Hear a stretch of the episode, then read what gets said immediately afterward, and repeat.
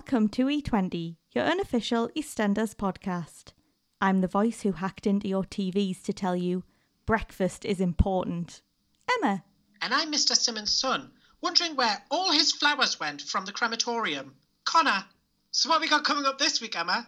This week we will be discussing two weeks' worth of EastEnders from Ben's operation to important breakfasts. But first, a quick disclaimer. This episode of E20 is recorded during the pandemic. We are social distancing, with us recording from home over Skype. The characters we are about to talk about are now self isolating. Kathy is getting the family together for breakfast because Breakfast is important. Lola has decided with Lexi having a temperature, she would travel to Newcastle. Suki is furious as lockdown means Jean has her cardigan for another few months. Jean took the advice of self isolation a bit too far and chucked her whole household out. They are now staying with Isaac. Scenes with the fictional characters we are about to talk about were recorded before the coronavirus. Here's the jingle. Dun, dun, dun, dun, dun, dun, dun. You ain't my mother! Yes, I am! Get out of my pub! You need a slapping down! You bitch! You cow! Hello, princess. Frank! Stace! Puppy's in the fridge. Sausage surprise! Hope you enjoyed the fireworks. Good night. So, what you been up to? Got any plans for this week? You have. I do. Yes, it's my birthday. Woo! And I know it's a few days away. I know it's still about two two days away, but Emma got me a card, and I just can't wait. I have to open it with her. We always do this. We give each other our gifts and stuff on the podcast. It's sort of our thing.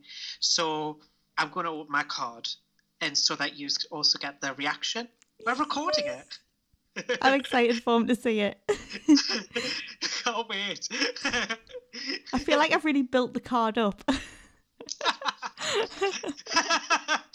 my god, yes!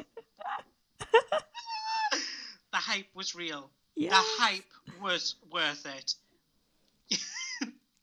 the card says you deserve a rawsome birthday, unlike that bitch Carole Baskin. And it's so exotic. I saw a tiger. I had to when I saw it. I had to. I couldn't think of a better card. Thank you. It's the best ever. now I'm gonna read this because you know my grandma always criticizes for not reading it enough. Oh yes, So, so we'll, I'll, I'll read this carefully and slowly. and I'll make you feel uncomfortable by watching you read it. Yes, yes, please, because that adds to the That adds to the experience. the experience. Yeah. so, in my best E20 fan fiction voice, to Connor, happy birthday! I got to hear you, happy birthday! Have a lovely day indoors, of course. Playing that bitch Carole Baskin. so this card and I to get it for you. Oh, thank you so much. I look forward to getting back to normal with Costa catch-ups. Yes, God, I'm dying without me mochas. Oh, I just I'm miss dying. Costa so. And I will give you your delayed birthday present of cookies and muffins. Oh, thank you. Yeah, Emma's been baking up an absolute storm, and it's literally been torture for us because normally, if she'd bake those things, I would have been able to get some when we, you know, like pet up on the Monday. I know. And now I'm like, well, you know what? You're gonna have special treat yes. where you can I'm just have a half test them. everything. We can have like a banquet. Could you imagine though if it's like we're in lockdown for like 20 years and you still bring them? like mouldy. there you go, Connor. Happy, happy. They're ready now. They're just the way you like them. you know what? You just take that little bit of green dust off there. And, yeah, just blow it off. Perfect. You know what? I could be someone knocking at your door and drop you off a little parcel. Oh my god, I love it. It'd be like um, you know, like when people drop off things like Amazon and stuff. You just knock on the door really Do a runner.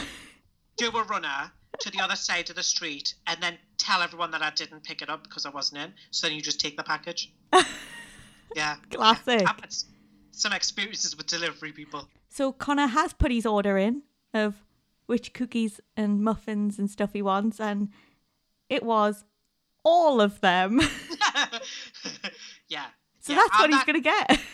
I am literally that greedy chef, you know, on like the contests, like um, Master Chef, where he's always like taking an extra spoonful. That's me. I'm the one who's like, I'll have the whole thing. Thank you so much. That card is going to be up forever now. it's gonna be framed. It's going to be framed. I want to wake up every day and see Joe Exotic's face staring back at me. yeah. you could be his next husband if you like. oh no. Well, I don't mind if I get to share the other ones because actually that other one, the young one, was quite quite attractive. yeah, Travis, prior to death, he, he was attractive. I love how this podcast always just melts melts down into madness. So before we go off even further and just lose ourselves on our normal ramblings, um, we have a small little announcement about voting. So we are available to vote for in the British Podcast Awards Listener's Choice. How exciting! How exciting. So in the little search bar, you just need to type in E20 and then put your name in and your email, and then they'll send you a little confirmation link. You click on that and you vote for us. It's pretty easy. And we're just a bit like Eurovision, we were saying earlier. Yeah, we don't mind that we, we, we know we probably won't win. Like, let's be real, unless the stars align. But, but having said that, we are like England on the Eurovision boards. We don't mind as long as we get on the other side of that, that board. We don't mind. We don't need to win, guys. As long as we're not Engelbert Humperdinck, ah! we're fine. It would mean the world to us if if you could vote for us in the British Podcast Awards. We'll be so grateful for your vote. And anyone who has voted already, a big thank you. And we posted the link on Twitter the other day, but if you haven't seen it, it is britishpodcastawards.com slash vote. And that's where you can vote for us. And how exciting! We don't mind where we end up as long as it's on the other side of the board, as I say.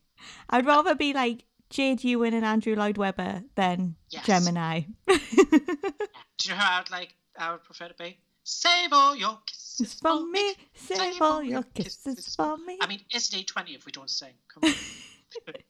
Mention Eurovision, we'll have to sing then. but first, it's on with the roundup. Dun. She's so lucky. She's a star, but she lies, lies, lies to everyone. and you know what they say? Peter hates liars. Oh, we've got another one. Another one who hates Another liar. liars. Another liar on the square. Another one who hates liars. I mean, come on. Peter, you hate liars, do you? You hate liars. Okay. Interesting. Interesting. But we'll come back to that. come back to that little moment because me and Emma are just about to dissect another very important moment in the Jola saga. Oh yeah, I'm confused because we um a couple of weeks ago when we done the roundup said Yeah. that Jay hired Peter at the funeral place because that's where Jay hires everyone and anyone. It Yes. turns out he's now started hiring people everywhere that he works, and he's hired Peter to work at the car lot. It's funny, isn't it? Because I don't remember him asking Ben for that. No, I don't think they'd be like buddies, partners, silent partners, love interests. Like, isn't that what they're meant to be doing? Like,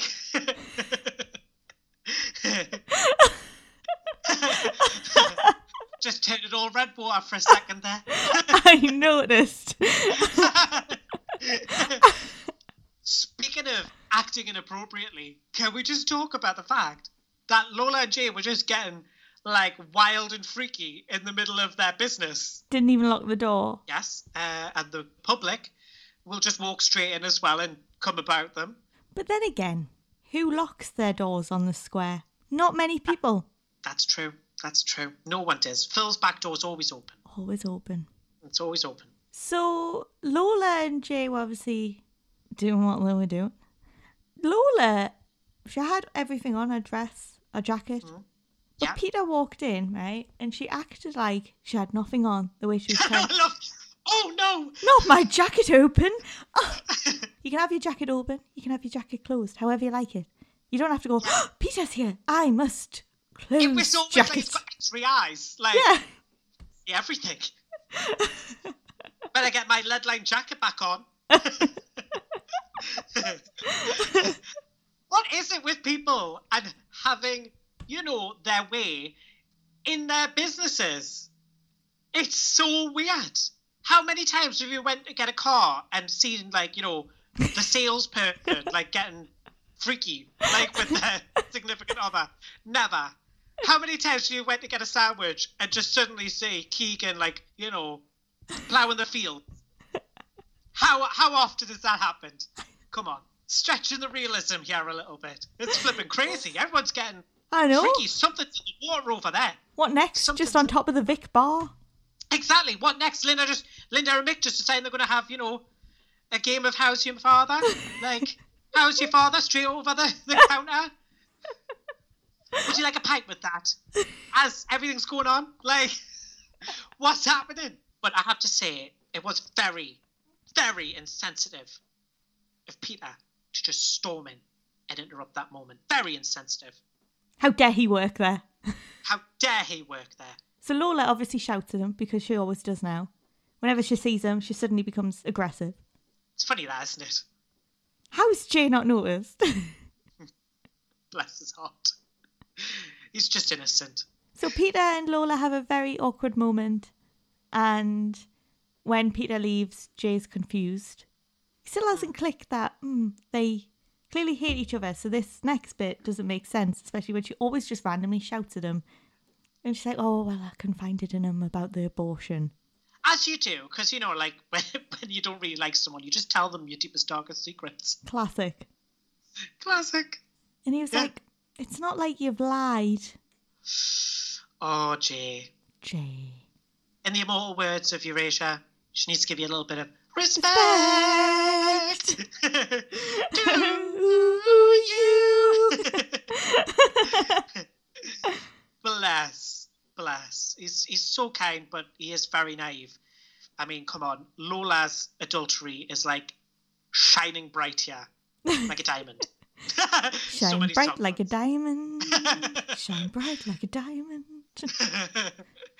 yes, so Lola's made it very obvious that, that something's going on with her and Peter. Weirdly, also in that situation, what I found strange is that Peter then was like, okay, sorry, and then just leaves. But isn't he now working there? So why is he now leaving? I'm confused. First day of the job. I'll let you just, you know, you do what you're doing, and I'll just head back home. Don't you worry. I know it's my first day, but you, you, you use this place as your You your personal on. lunch. so weird. I'll have the day off. when Peter leaves, he toddles off back home because obviously he doesn't need to work really. Goes back home to just chill around the Beals. And Lola decides she's just going to storm in. They don't lock the doors here either. If Peter's just ran off and now Lola and Jay are talking, surely that means Lola ran off quite quickly too to catch up with Peter. Yes. Surely Yes. Jay would have noticed that. Yes. You would expect. And, no respect, just barges into the house. Yes. I mean, come on. It might be because she's living at Phil's, so she just goes, "Mm, yeah, everyone's back door's open. Yeah, she's gotten used to that. Yeah. She's gotten used to that. I, I think that's probably it. So they have a little bit of a a tete-a-tete, a little bit of a a discussion where essentially Lola says, "You don't do that again," but not like Haley, and um, and in less words, she basically just says, "Are you trying to like expose the secret? Are you trying to tell Jay?" And he's like, "No, I'm not trying to tell Jay, but I will if he asks." Okay, well he's definitely going to ask if you make it very obvious, Peter. I mean, it's just all weird. I don't get what Peter's doing. But Lola doesn't like stirrers. Criminals, crooks, liars, thieves, murderers. She doesn't mind any of them. They're all right people. Some of them can be really decent folk, but stirrers. Bloomin' stirrers. I hate stirrers. I love that she doesn't mind that the Panesars once kidnapped her, but they're all right. I just don't like stirrers.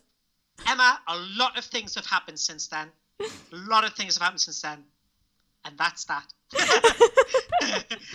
I came back to take all of Phil's money and businesses. But you know what? The worst thing is, the worst thing is Sturris. Sturris the worst. Oh, also, when you mentioned that storyline, say what? Say what's seen that storyline? Hello. Hello? Say what's seen that miss? No? Okay. Whilst we got this revelation that Lola hates Sturris, Peter has a, a confession of his own. Well, Dotty would be proud. This might be why she was going for him. It's destiny. He, Destiny. he hates liars. He hates liars. He hates liars. I mean, the irony again. I don't think that. The irony is just unreal. His dad is like a pathological liar to begin with.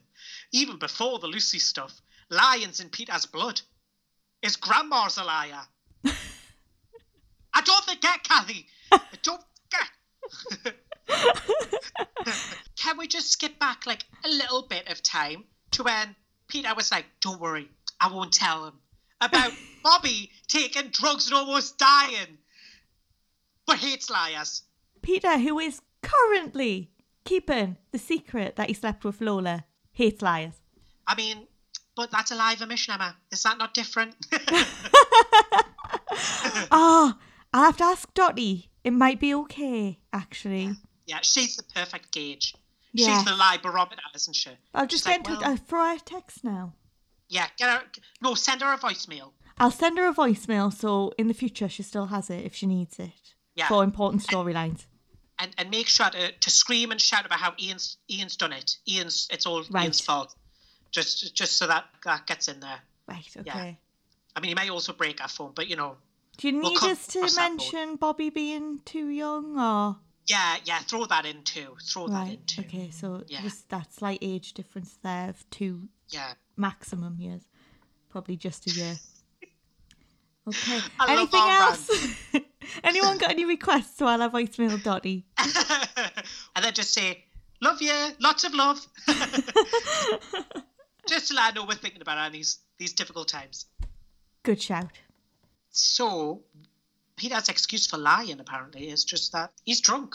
He's, he was drunk. That's fine. Adultery, lying, it's all because he was drunk. That's fine. Whitewashes everything then, doesn't it? That explains everything. Firstly, why were you drinking when you were working behind a bar? I mean, I expect maybe a bar staff to have like one or two. But to see you were drunk, it's a little bit different, isn't it? And did he ever say that he was going off his shift? He like just left. Yes, he just walked out with Lola. I, I mean, I love how he say, "Oh, I was drunk." Listen, love, we know that that's garbage. You were definitely conscious and cognitive enough to make those choices. Yes. And they were choices, Peter. They were choices. But don't forget, Peter. No, we're gonna remember this, PT Peter. We're gonna remember this forever. But I think we should we should move on slightly to something very important. Oh, what could be more important than Peter? Well, the next day, or a few days later, we're not entirely sure. Time doesn't exist in EastEnders. You know, yes. we, you know, we have this conversation all the time. Does time Every- exist? Kathy was getting everyone together for an important breakfast. Sorry, what was that again, Emma? Come on, this breakfast is important. Oh, this breakfast is important, right? Just, I mean, it's, if it's just in case no one caught that line, how important breakfast was. Uh, breakfast is important. breakfast is important. Why would they put that that line in there? This is my favourite thing ever. I love it. I'm obsessed with it. I've got two favourite things now from EastEnders history. One is how's Adam? Oh, that's- yes, that is always legendary. always. And this is now joining. And now this is on par with How's Adam. I have no idea why they chose that line to dub in. I feel like they could have just left it out. It wasn't. I, I know what they say breakfast is important. Oh, come on, this breakfast is important, but this line was not important. Yes, exactly. The irony. Surely you would hear that back and go, ah, it sounds a bit different to everything else. Yeah. I got a fright. It came on and I was like, oh my God, Kathy's hacked into my iPad and she's this breakfast is important. Do you know what she reminded me of? Do you remember when everyone was doing those Gemma Collins memes where they did they typed in "I'm claustrophobic, Darren"? Yeah. Like into Google Translate, "I'm claustrophobic, Darren." Like uh, you know, like all of that. I don't know what accent or language that was, but you all know I can't do impressions, so you know. and and I, that's what it gave us. It was like breakfast is important. I was like, oh my god, is Laura taking over Kathy? Is the cyber revolution occurring? I feel like that is what it is. And actually, next week she's gonna go B and Q is important. if you want a burger.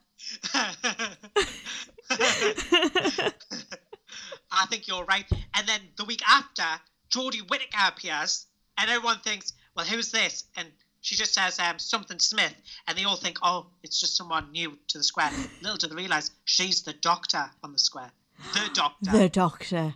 We haven't had a doctor for a while on the square. And actually, all the different Peters and Bens and Bobbies and all sorts have actually just been like the doctor Yes. and just regen- regenerated. maybe Peter's the master. You know how some masters regeneration send him loopy. There you like go. maybe that's why that's why Peter's had a personality transplant. He's changed his face and now he's also crazy. There you go. There you go. Hates liars, but is, you know, completely and utterly a liar and an adulterer. That stance is the craziest stance you could ever take. Come on. This breakfast is important. Is iconic. I just loved it because it was like normal Kathy just speaking about Yeah. the Mitchells and that she was there, and then all of a sudden it was like, where's this voice coming from? Oh my god. the voice of God's coming through the EastEnders. I love that you could tell it was done over like Zoom or a phone or something like that. I know. Oh, it's just perfect. It's just perfect. You know when they were saying like, obviously we're going to have to stop stop the episodes in June because you know some of them aren't as high quality. Uh, we haven't had the time. Maybe that was one of those. Maybe it should have been around May rather than June. I'm really hoping that the rest of the few weeks that we've got coming have ah. moments like that in because that made That my perfect. night. Perfect moment. Perfect. Well, you know what, Connor? The breakfast was so important, as we heard, that none of them had it. Can we just also talk about the choice of breakfasts? Because I've noticed something in EastEnders recently. Every time you want to discuss something really dark and inappropriate, they do it over a breakfast. That's true. Like- Lola's abortion. Yeah, I've got my abortion day. Remember that, Jay? As he's eating his cornflakes. Okay, okay, maybe that's that's reasonable. This one though, this important breakfast that no one ate, like, was going to discuss Lucy being murdered by Bobby. I love the way they set it up. This- breakfast is important. Oh, let's all sit down together. Bobby's like, we'll talk as he sat in front of a picture of Lucy, who he killed. I might as well just put her on the chair. Might as well just put her portrait on the, next to him. And yet, everyone other than Peter was quite cheery. Yes, it's so weird. So weird. Let's talk about Lucy's death. It's like a musical. Oh yeah, they should do a musical version. I mean, it's so Yeah. compatible, isn't it? Why are you ruining everyone's life, you see, Clunk. Oh, my, Bobby, gosh. what have you done? And now we'll have an important breakfast. if anyone else thinks that um, that should be a play, please. we are always eager to you know expand our horizons and expand on our repertoire. EastEnders the musical. EastEnders the musical. Who killed Lucy? Who killed her? Who, who, Who? Who? Who killed her? Who? Who? Who? Who? I killed like I killed Lucy. Sing it for me. Sing it. I killed Mom like I killed Lucy.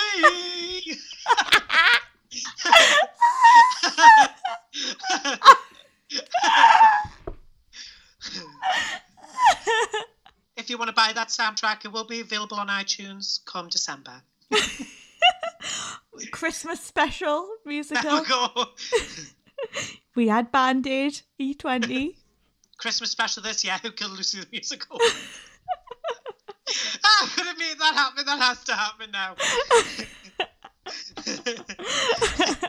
I love how we always like completely go off track and just express our insanity all over this podcast. Um, I think it's beautiful. But back on track. No one ate breakfast, so Peter was obviously hungry and stormed off over to Kathy's cafe for a, a light bit of, you know, bad manners and, and breakfast. There's nothing like saying, you know what, Grandma, I don't want your breakfast. So goes to a cafe where Yeah. it's pretty much her breakfast. Yeah, I'm thinking there's not going to be a lot of difference. Maybe slight variation because of who's cooking it, but like only slight because it's all her recipes.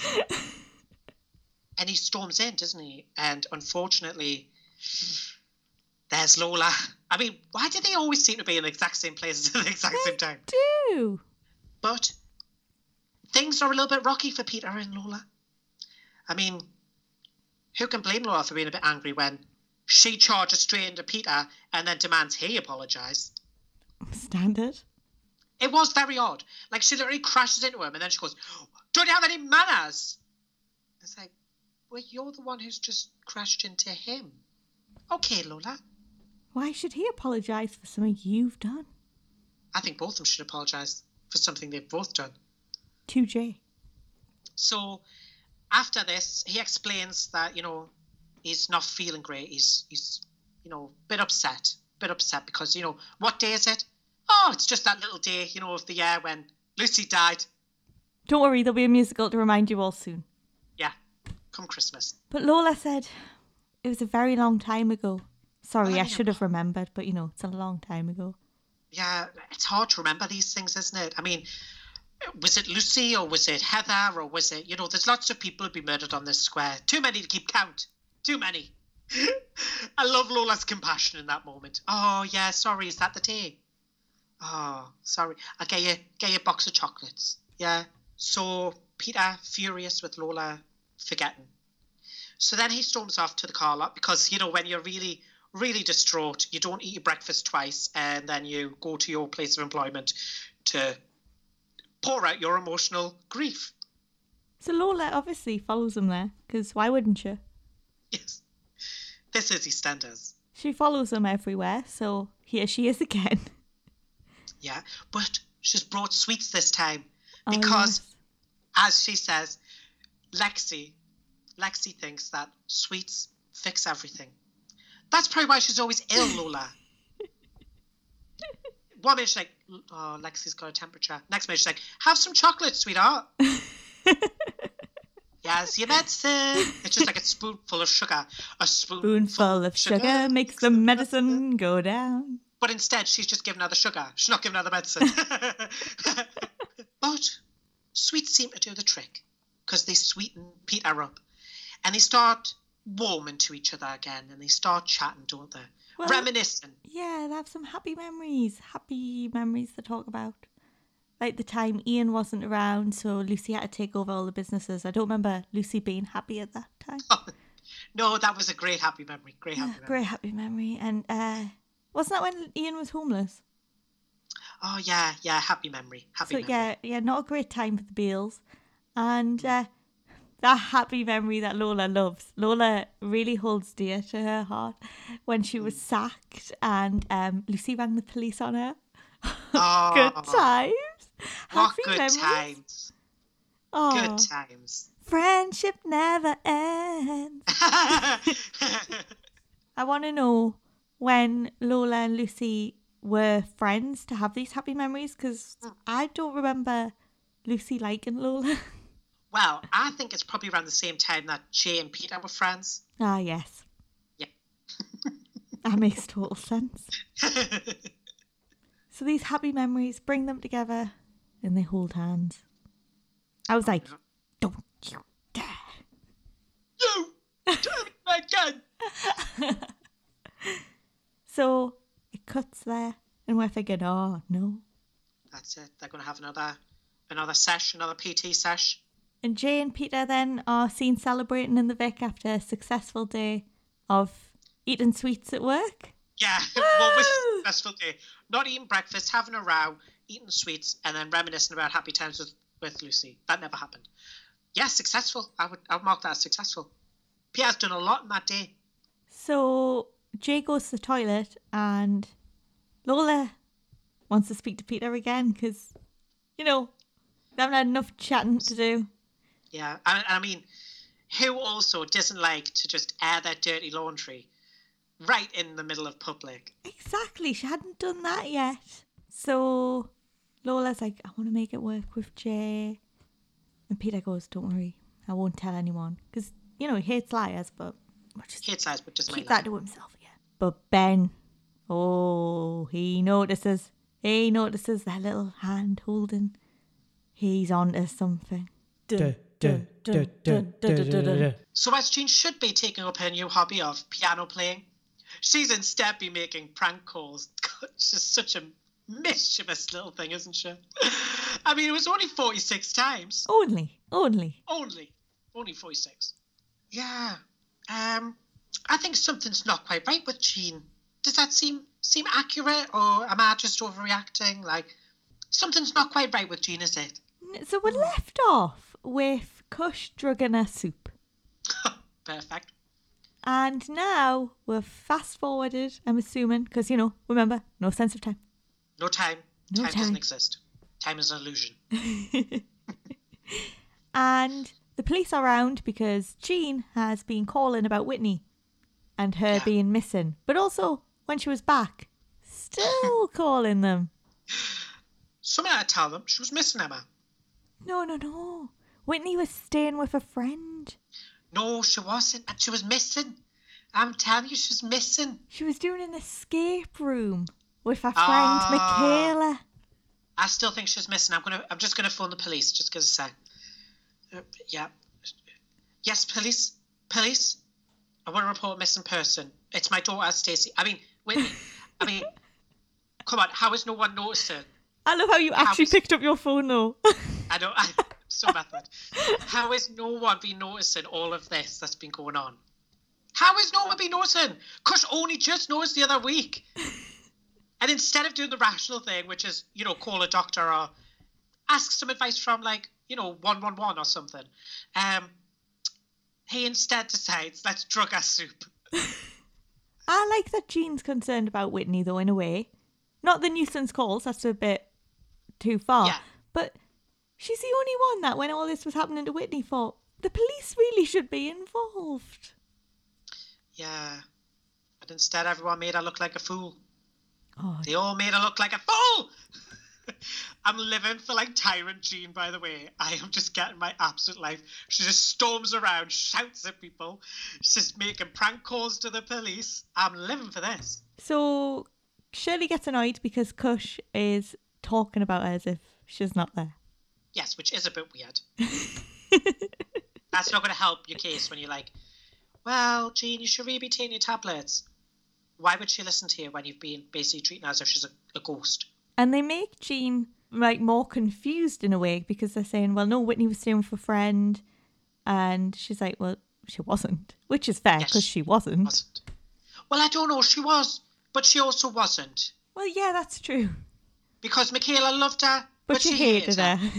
She understood her, but she didn't. but she thought she was a liar. See, uh, it, it's very simple once you start thinking about it like that. That's where it all got a bit funny. I think Jean heard half of the story and Kush heard the Hmm. other half, and then they just can't really piece it together. Yeah, see, that makes. If she'd spoke to Michaela, she would have understood. It's very simple. Whitney is both her best friend, the person And her enemy. and her enemy. Yeah, I mean, I'm. I'm not surprised. I'm not surprised by this now. Yeah. See, it makes all the sense. Makes it, all the you- sense. when it's, when it's explained to you like that. So naturally, Jean feeling like everyone's taking the mick out of her, treating her like, as she says, a fool. she charges out to go have lunch with Shirley. Where to begin with this lunch? Firstly, living, living for Shirley having to try and control Jean, who was like, I said I'll have to check, please. God, the service right here is terrible. It's been like, half an hour since I last asked. And Shirley was Yeah. like, we haven't even been here half an hour. I mean, even Shirley's confused by the time in Albert Square, clearly. Like, she's like, what are you talking about? We've been here for three days. I'm going to miss vampire yoga. I mean, poor Habiba's like running around with a tray full of drinks and everything. Jean's not having any of it though. She's like, I want you over here. Give me my bill. And then she sees Whitney. Oh. She always gets what she wants. She always gets what she wants, doesn't she? I have to say, I don't think Whitney has ever really got what she wanted. No. Whitney has always got nothing but what anyone else wanted. Like, they just used Whitney for whatever they wanted. But poor, poor Jean is in her own head at the minute. She's lost in confusion and, uh, you know, is screaming about how Whitney's lying. Habiba's like, can you keep it down, please? And Shirley's like, shut up, you. I just love Shirley. I just love poor Habiba. It's like this, like, downtrodden wait staff, like, uh, I'll, I'll be there with them. You way better. We'll be here for three days. But I also love it because it gave her like this little. Well, obviously the Whitney stuff was a bit mad. It did give us some cool, funny moments with Jean and Gray, didn't it? yes. I was like, come on. Uh, Shirley and Jean just Oh, laid into him. fab! I love when she just goes, "You're a rubbish solicitor, you." Oh, so the solicitor speaks. Rubbish at his job. yeah, I love that. I'm surprised Gray didn't start crying. Like, it felt very like playground esque, isn't it? And then Gray was like, You've got to keep her in check. Shirley, ah, loves this. She's not an animal. Women should be treated with respect. Yeah, Yes! Yes! Yeah. I think everyone who was watching this was like, yeah, go on, go on, get him, Shirley. Go on. Punch him, punch him, Shirley. You don't mess with Shirley. yeah, no, I love her. I love her. She's my mum, so I have to love her. Um, She really is. she really is, guys, honestly. I'll, I'll show you one day a picture, but she is my mum. So Um, we skip ahead to Jean buying half price Easter bargains, like loads of Easter eggs. yeah. And I'm confused of time again because the other week I assumed it was Easter because of all the Easter stuff they were doing, but it might have just been the Yeah. run up. Fair enough. But if True. you got an Easter bar, Easter, who am I from? Easter. you have an Easter.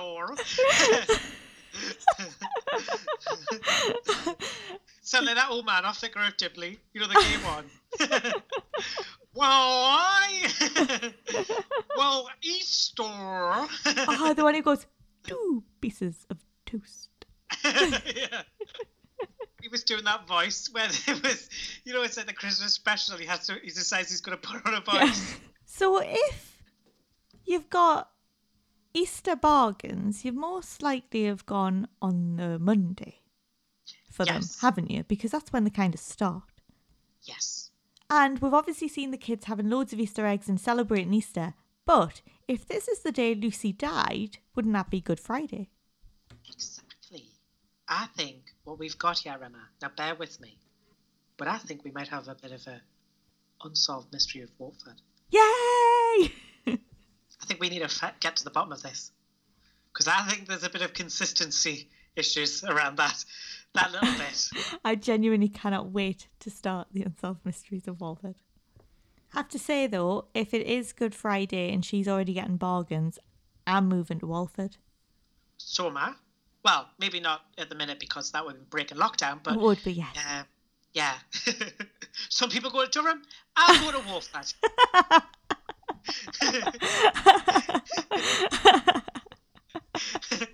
Well, Mo wasn't isolating. so, after getting the Easter eggs um, and causing a time discrepancy that has puzzled me and Emma and will result in a, a mystery of Walford being solved, hopefully, she decided she's going to do a bit of piano lessons. Yay! West, Do you think Derek's Gosh. there to be teaching her? I hope he is, even if it's just in spirit. Bring me sunshine. That's the only music I want to hear. Is it's the backing tracks to these scenes. I want, you know, when I have to do lockdown episodes and they're, they're probably going to have to do two handers because you Yes. can't really have too many people. I want to see Jean and Derek. They'll have to be on probably separate pianos as well, doing a Yeah. duet of Bring Me Sunshine. I love that. So Shirley wants to know what is up with Jean because she's been with her for a day and she's thinking she's not herself. Took you long enough to notice, Shirley. Well, that's what she says to Kush. She's like, How has it took you so long to realise? And Kush is like, I thought she was grieving. Yeah, because naturally people go through a state of mania when they're grieving, aren't they? Like, naturally everyone goes out and buys Easter eggs. So Kush tries to get Shirley involved in his little tampering of her food. Yeah, nothing like a bit of like topping up, as as Shirley says, just topping her up. Shirley gracefully accepts and starts crushing those tablets. Can I just say, what in any universe made them think that they had the knowledge and the skills to know precisely how much medication they should be mm-hmm. giving her, and then to also grind up? Like, it's crazy. Also, since she's been off her meds for quite some time, she will not be used to her regular dosage anymore. She'll have to Yeah. work her way back up. And also, they don't know how many drug. times a day or when about, and is it with food, is it not with food? Like, Yeah, and then they're just like, well, we'll just top it up. they're kind of thinking, oh, because she hasn't took any, we'll give her more. Yeah, it's not. It just it doesn't work like that. But naturally, when you spike someone's food and drinks with way too much, way too much drugs, Jean ends up not feeling too well, does she, Emma?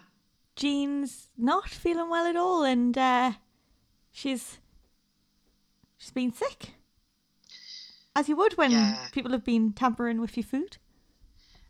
I mean, like I couldn't tell whether they were actually giving her more than what her normal dosage is. Like I presumed that's what they were saying because she was like, well, she's behind, so let's top Yeah, her up. that's what it felt like to And- me. That is crazy because that's like she's also already probably not used to her normal dosage, but you're now upping it even higher. They wonder she's nearly vomiting, passing out. So with Jean not being herself and them obviously drugging her, Kush is like, yeah, but I still need to go to work because I'm the one providing for this household, even though I'm not even part of this family. Yeah, And- every other Slater has vanished. Yeah. And Shirley's like, yeah, but I need to go to work because, as you've probably guessed, Phil isn't an understanding boss. What do you do, Shirley? What do you do? like, me and I had a long discussion about this before this recording. What does Shirley do for Phil exactly? We've come up Love with her. a few things. We do love Yes. her, but we think, well, we've seen her sit in the arches. That's Provide one. a little bit of moral support for Dotty. Yeah. And then we've we've seen her not find Callum. Yeah. Yeah. Seen her get a gun for Phil. See, that's the kind of thing she does for Phil. It's things you don't ever see, but Yeah. she says she's done. So is She she actually doing them? Is she really doing them? And we see her every now and then in the Vic. She tends to run off though because she's got a job for Phil. Yeah. A job she doesn't do. She'll occasionally pull a pint and then she'll be like, right, off I'm going. I just see her lingering around these places. That's what she did. That's her job. Lingerer. Ah, Lingerer. okay. Professional lingerer. I love that. It's a good excuse to get out of things though. I think to get out of things, she just uses the whole, ah, gotta do a job for Phil. Because no one's gonna ask Yeah. Phil, are they? Because everyone's scared of Phil. So they're not gonna See, go, I think is Shirley doing a job for you? I think she didn't even have to go to Spain. I think she was just like, oh, fancy a holiday. I do. I fancy a holiday, but Mick will kick off if I say, like, I'm just going to Spain. Maybe I'll just say I've got a job to do. See if Tina wants to come. That was the bit when she invited Tina. I was like, "You're going on holiday, aren't you?" Yeah. This is a holiday for you. And I like to think, well, Phil is kind of an understanding boss because Shirley once shot Phil, and now they're like best friends. Don't you become best friends with the person who almost attempted to murder you? So why did Stacey not just stay? Look at how it could turn out. Exactly. Stacey could be best mates with Phil. But you know what other job? What other job Shirley's got? Jean's minder. Oh yeah, well she lost the argument. Kush is off to work. She's not yeah, off to work. just leaving. They're going to plan to go shopping together. Jean doesn't want to go with Shirley because she's in an angry mood with her. But um, They will be going together. I do love it. Who needs to actually plan like where they're going? Like I never go. Let's plan which shops we're specifically going to. Oh yeah, I'll plan like I'm going to town, but I wouldn't say we're going specifically to these shops. We'll probably just go Yeah. to what everyone's for fancy. If you needed something specific, like maybe you would be like, right, well, I've just got to go to Top Shop or something. Like, you know what I mean? But I'm not like, I'm going to go here, here, here, and here. This is the blueprint. Don't, stray off it. It felt like the warehouse thing that Phil was giving Ben, didn't it? But shops. Yeah. We will Maybe be going here. yeah. Maybe that's the job that Phil's got for Shirley. Just to loiter around the warehouse. Kill two birds with one stone. I'll go do that and shop at the same time. It's a closed warehouse. Perfect. Jean can get a cardigan. Shirley can loiter. Brilliant. I loved Jean's list. She wanted leggings, tops, cardigans, and a nice summer jacket. That was my plan last year. I went out to get a nice summer jacket, nice denim one. Got a lovely one from Hollister. Don't really think that's Jean's vibe, but if she she wants to go there and try it out, you know, just here offering my support. this is Emma's podcast on how to dress better. I mean, I don't know that a summer coat's going to really be worth it now, Jean. I know. She Not had, when lockdown's just around the corner for you. she had high hopes like us all. yeah, yeah. 2020's come for you. Cardigans, technically, we'll find out later, she's now got a new one, really. If she doesn't give it back, Well, she That's wanted that one, sorted. so maybe this was fate. Maybe this was fate. So then Tina walks in and news travels. She finds out they're going shopping from Kush, and Jean's like, right, I've had enough. Done with this. So sick of these two constantly minding me and checking up on where I'm going. And she walks through the cafe door to, Who are you? That's what I felt like. I mean, I know, like, obviously without the lyrics, but it did definitely sound like Miami's intros, CSI Miami's intro, didn't it? I was just like, what's happening? It's like, do, do, do. It's felt, it definitely felt like that one. Didn't it? I was like, sorry, is some bloke going to just show up with his sunglasses, put them on, and then, like, say a quippy remark, and then suddenly we're just going to be, like, catapulted across the Everglades? Like, what was that? What was that soundtrack? It's nearly as bad as the Isaac. Da, da, da. You know, like it's sad piano music. Maybe Derek Right. got really adventurous on the piano and created it. Could you just start doing some of the Who? Who are you? like, what was that music? It did not give a state of delirium if that's what it was going for. It just made me very confused. Oh, God. so Jean leaves the cafe and she's literally outside when this happens. Yet Shirley can't find her because she does her look. The one she'd done with Callum. You know the one where she left start for like The three one where days? she shouted Callum and said, right, he's not here. She's done that classic one again. She's done that classic. And it clearly runs in the family because Tina walked past, didn't see her, and asked Keegan if he saw her instead. How are they so bad? Like, I'm not being funny. If she is like, you know, she goes, well, Phil's not a very forgiving boss. Why does he hire her then if she's not very good at doing jobs? She can't even find Jean and she stood in front of her. I think he's very forgiving, actually. Yeah. I would have fired you if all you were doing was sitting around talking about Mabel. then, because Jean wasn't found, she goes into the shop and she picks up a bottle of water and just leaves with it. So she just steals some water. well, water should be free. Free the water. I think that was a political statement by Jean. Then Jean takes a sip and collapses. What was in it? I know that's right. I thought. I thought, God, they've been spiking it with vodka in there as well. It's, it's Kush already been in there. Mixing it up with this little pestle. Kush is secretly selling them. yeah. He's just spiked every food in the square just in case Jean eats it or drinks it. Just that's the only way you can ensure that she definitely gets the meds. She's just done it to everything. He's been the working- He's been working with Dotty. Yeah, she hates lies, but she doesn't mind drug drugging. Doesn't mind drugging. So no one calls an ambulance because no one does here. That's just the kind of thing. You panic Yes. first. You panic and then you decide if you're going to call one. And if it's like with Bobby, if it's going to be damaging towards your business, you just choose not to. You just don't. Um, or, or if, if it's if it's someone like Ben uh, who's just been shot and you yourself don't really know how to to even stitch a wound, but you will know how to do a tracheotomy as long as you've got a, a pen and a knife. That was the best.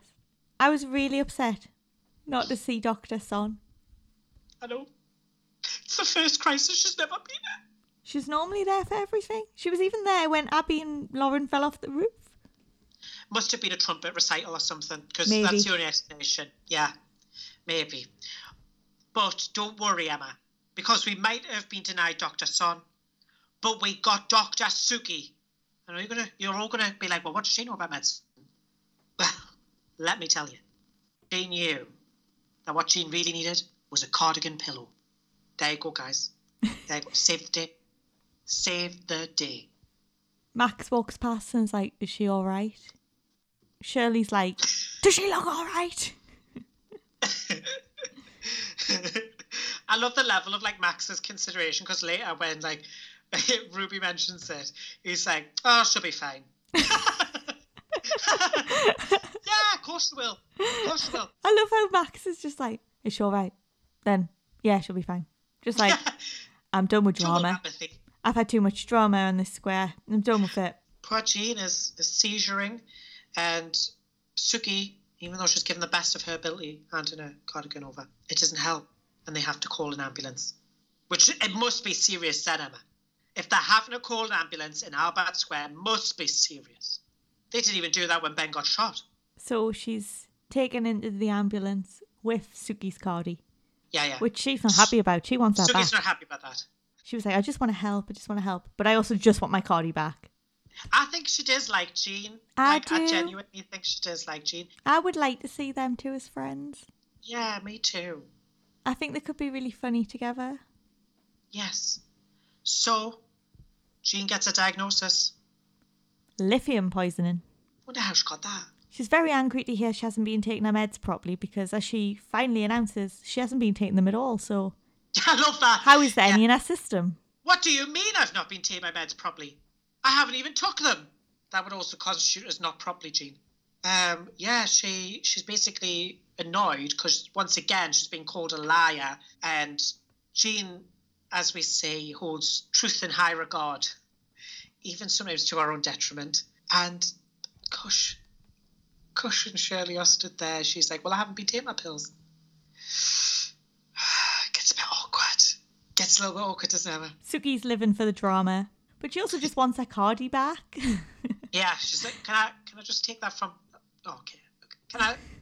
Okay, I just Why is that so me? Even at school, I hated when people took my pen. I'll be like, can I have that back? I get it. I get it. you understand it. I understand it. Kush and Shirley are left with no other option. They tell the truth. They've been spiking Jean. The doctor's face when they said that. Said it all. the doctor's face was like all of our faces watching us like Kush first put those pills into like the soup and then when Shirley put it into her tea. Like like oh So she's understandably horrified. yes. I love when they were arguing about what they'd done. Suki was just there living for it, just in the background. Should be ashamed of yourselves. and Kush went, It would have been okay if we didn't add the extra pills. I don't think it would have ever been okay, Kush. I mean, this is why, Kush, when you're concerned about someone's mental health, you don't just add their pills into their food and their drinks in any quantity that you think is right. Because you're not a trained physician. You could just consult a doctor. So, understandably, the authorities might be involved in this because what done. crime. well, it was a bit of a crime. Poisoning someone tends to get the police involved. To the point she could have had kidney damage. But Suki, this is where it definitely becomes clear she she likes Jean because she ends up getting involved and she finds Ash who ends up helping. I don't actually understand what Ash done to help, but I, I she did she's help a- and that's that's nice. I think she's actually the director of the hospital, secretly. Like you know, like Batman secretly Bruce Wayne. Like I feel like Ash is secretly the chief doctor, the chief of staff. Like that's what she is. Because that's the only way she could have stopped that. How does a random like doctor or nurse go about stopping that investigation? that hospital will be shut down for malpractice like that. Not with Ash around, it wouldn't. when in doubt, just lie. I mean, look, Sonia still got a job and she was being blackmailed by patients and exactly like involved in this whole cover up of Martin running a patient over. Oh, wait, turn around, Emma. That never happened. Has anyone seen that storyline? So Suki advises that and Shirley apologise, but she does understand they had Jean's best interests at heart. And and Shirley are actually quite scared to go and talk to Jean. So they're like, no, you go first. No, you go first. No, you go first. Oh, no one's going first because Jean's done a runner. I love this uh, hospital. It's like so professional, isn't it? That's a patient who's got lithium poison and just discharged themselves. Fabulous. Or better yet, doesn't try to follow up. No, they just let her go and they don't go and contact her after. Bye, Jean. So Jean has locked them all out of the house and just thrown their stuff out. But she hasn't just thrown Kush out, who has been doing this. She's thrown out Mo and all of the kids. he was like, "You can't make five kids homeless," and she just closed the window. I was like, I was "Oh my god." What's happening to Jean? She hates everyone. I love it. And Kush was like, "Oh, their their mom's not here." I was like, "Well, there's several different mothers to these kids, yeah. but okay." There's about every Slater under the sun has a child here. So, Kush, Mo, and the kids, they, they don't know what to do. They don't know where to go. We find out the next day that they're living with Isaac. Awkward silence, please. I can't get the Twitter rumours away. but don't worry, Emma. He's going to make them some chili, and they're going to all get together Mo might have a sneak into his bedroom every now and again. But, you know, that's the way it goes on the square. What happened to Kush's flat, though? Oh, could yeah, he, true. Could he not have just went there? Because the last I remember is Robbie had moved in with Kush. Then when Kush had moved out into the Slaters, Robbie just took over payments. So it was still Kush's. Robbie was just paying. Yes, Robbie then randomly went away when Bex was in the middle of talking to him about a crisis. So what happened? Did Kush then give it away? Is Kush still paying for it? What's happening to it? it? It's never yeah. been discussed. See, I think that's prime real estate. I think Keegan and Tiff, they should get in there, illegally sublet it. Speaking of illegally subletting, I hear Jean's got someone else living there with her. it's only the ghost of Daniel. Oh, yes, they had a lovely romantic meal together. I mean, yeah, what could go wrong there? Nothing strange. Nothing strange at all having a meal with your dead lover. It was like an episode of Mostly Ghostly. Someone's knocking at your door. Someone's ringing the bell. And it's a letter for Debbie and Phil. it's so sad. Oh, it's all right, Emma. We can pull through this. We can pull through this. We don't we don't need more morning hoodies. yes. know, I'll get mine ready. We started off this week with some really sad little moments for Phil, such as where he got a letter through the door, opened them to find they were Denny's West Ham tickets to a match he'll never see. And obviously, Phil was just as upset as we are. So stormed out. Well, that's what you do on EastEnders, isn't it? I mean, Ruby walks out of every room. doesn't even have to be upset. She just goes, "Bye," just walk straight out. Yes, he basically storms off, and Ben's like, "Dad, Dad, Dad," trying to like catch up to him, but he's he's gone. It's like um, Wiley Coyote and the the Roadrunner, isn't it? You know where it's just like the dust cloud behind him. so Callum sees him because he goes and Ben tells Callum what's happened that his dad's just stormed out and he sees why because he picks up the tickets and he understands. Callum has to go to work, so on his way he uh, spots Phil sitting on Denny's bench. Oh, So he gives Ben a little text to say that he's seen Phil, he looks a bit sad. And Phil's not happy about that because, like, classic Phil wouldn't like that. yeah, exactly. It's it's not the Mitchell way, is it? So he's like, he can mind his own business. I know it's really funny because I feel like they always want to get Callum involved in their domestics, but then go mind your own business, Callum. You can join in, but only if you mind your own business. yeah. so Phil returns home, doesn't he, to Ben, and they do have a conversation about about the tickets and and about Denny, and it it's Ben's way of trying to help his dad through this really difficult time. Because essentially, Phil has lost a son. Whether you like Phil or you hate him, Phil has lost a child who he raised practically and felt was his son. And Ben obviously recognizes that and is is reminiscing with them. They have this beautiful moment, which is sort of strange in a, in a minute because they literally shift from this lovely, you know, heartfelt moment to Phil just casually dropping in that Denny used to sneak booze into the matches. Wasn't he 13? Yeah, so what age was he sneaking booze in? Like 10? what you mean used to? like, this is weird reminiscing. I feel like, just say no! No! Just the other week they were talking about his love for pepperoni pizza, and now we've moved on to Alcoholism. alcohol. Danny's still drinking from the bottle.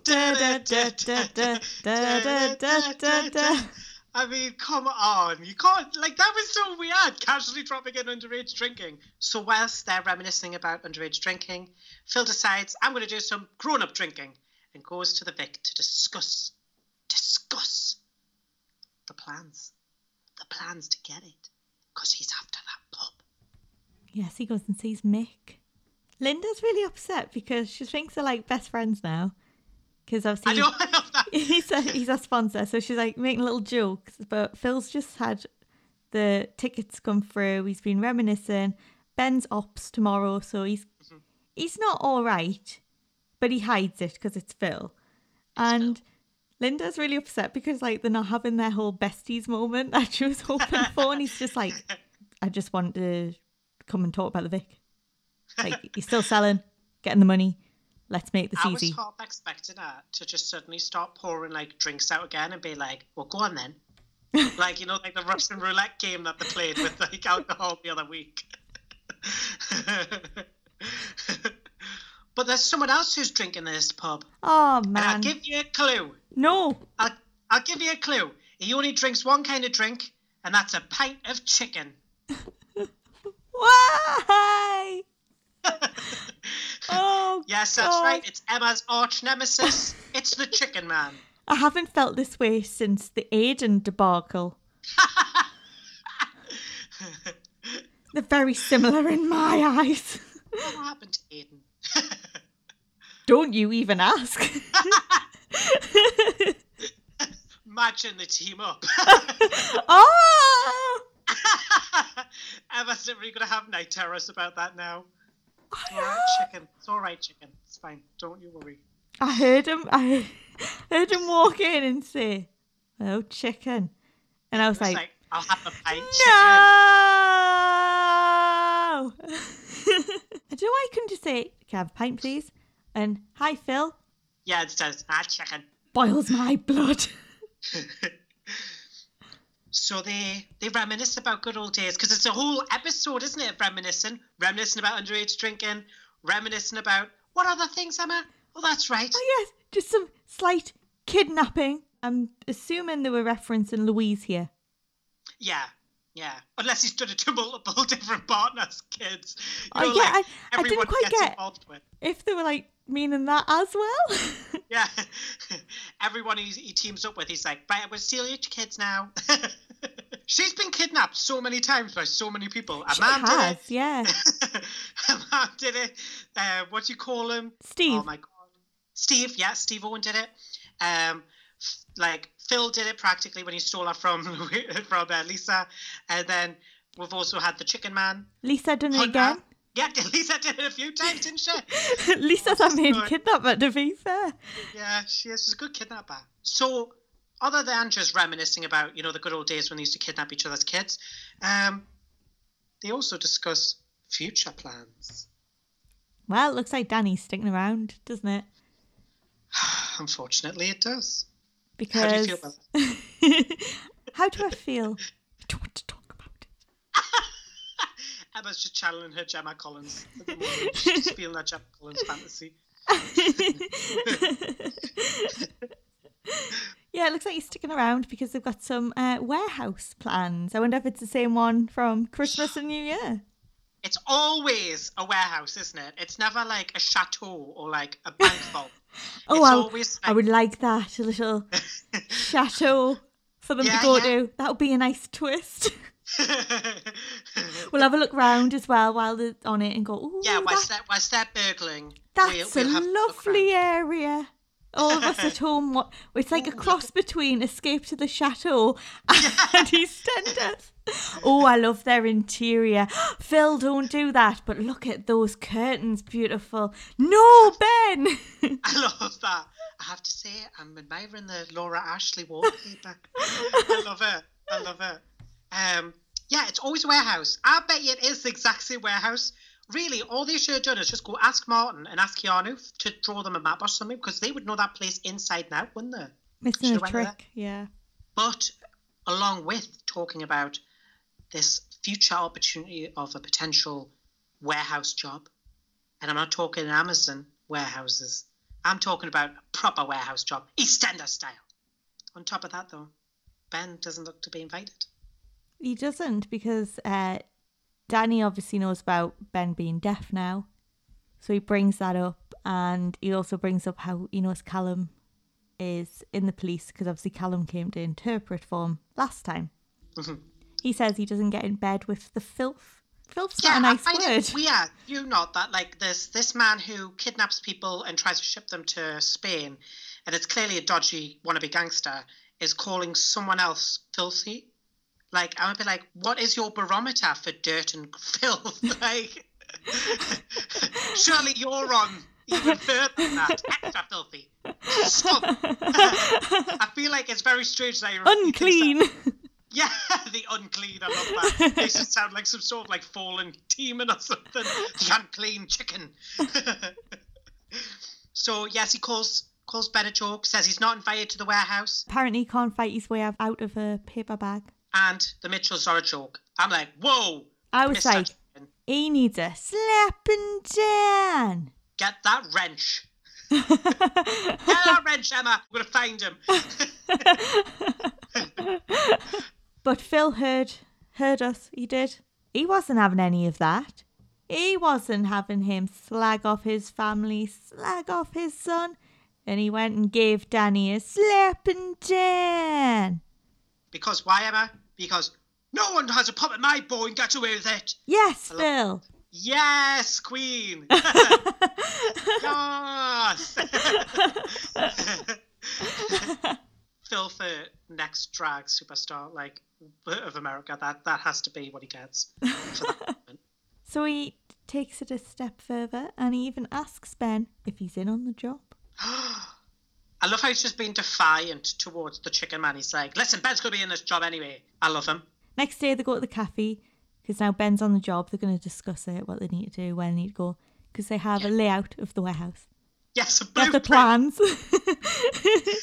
How big is this like warehouse? It's a labyrinth. If you go down the east corridor, you might not return. what, what is it? Beware the booby traps. Poison arrows start firing out the walls. Surely they've been there enough times now to know. I know. I mean, come on. That's where they take all of their victims. Oh, but then again, I understand because the last time Shirley was told to go into that warehouse and look for Callum, did she do it well? True. She got lost very easy, didn't she? Yeah. So maybe Phil's got the right idea actually. Maybe certain parts they're aware of. It's so big, you see, Emma. It's almost the size of a continent, this warehouse. It's so big, so they only are aware of certain pockets. That's why they need that blueprint. That makes sense, doesn't it? They've got the Callum hostage section, they've got the Keanu hostage section, the Martin hostage section. You know, like all the different hostage sections. Love it. And then right in the middle, you've got Chicken Man Stash. And then you've also got that bit where the office where Linda shot Keanu. Yes, of course. It's like a museum. It is. It's a. It's become a landmark, hasn't it, Emma? It's like one of the eighth wonders of the world. EastEnders warehouse. You should get people on the door and sell tickets. Come have a look round. This is where Callum was in chains. Ooh. I And in this that. section, this is where Linda shot Keanu. I never told anyone. Still. Don't know where that's gone. wait, wait. I think I see. It. I think I see the storyline, Emma. Hold on. Hold on. Oh, it's with the Ahmeds. It's with the Ahmed. Cruising, Bye. waving. We're like the foster kids stand outside waving by all the stories. We're just waving all at each other different here. stories that disappear. Her and Mick are like, no secrets, no secrets. Well, that's still a big secret you're, you're holding it. Yeah, and to be fair, Martin, because he hasn't really told many people either. Well, Martin's gone full on dark anyway, so you know he's he's unforgiven in my books. Unforgiven. He's with Carol now. He's with Carol. He's with Carol and, and flipping Kathy. Actually, no, Kathy's not on that list. I think I can exonerate Kathy a bit from that list. I think she's sort of like on grey area again, whereas Carol's still on the blacklist. I think with Kathy, you've got to remember she gave us the most iconic moment since How's Adam. Exactly. You've got to make those changes. I have to make those concessions. Yeah. She she's worked her way up. She's worked hard to get there, because she was on the blacklist after, you know, doing what she did to Rainie. Rainie, yeah. but she's worked her way back onto Connor's grey area now. she's not on the good list yet. She's still got a lot of way to go. She's on the grey area now. All right. Connor Claus. I've literally got a turned list- what I'm doing it, turn it like Santa Claus. You got your list, you're checking it twice. You better watch out. You better not try. You better not pout. I'm telling you why. Cause Connor Connor Claus is coming to to town. town. He sees you when you're dealing. He knows when you've been bad. He knows if you should be punished or not. and he doesn't ever forget. That's literally how I treat Martin now. Never forget what they've What done. Martin did. Never.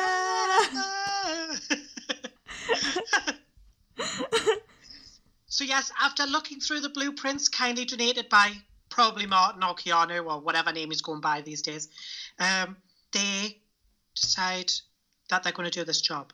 Ben's going to come along. And he believes that Callum might be able to help. Now, Ben, Ben, Ben, Ben. You go to Jack for this kind of thing. You know that by now.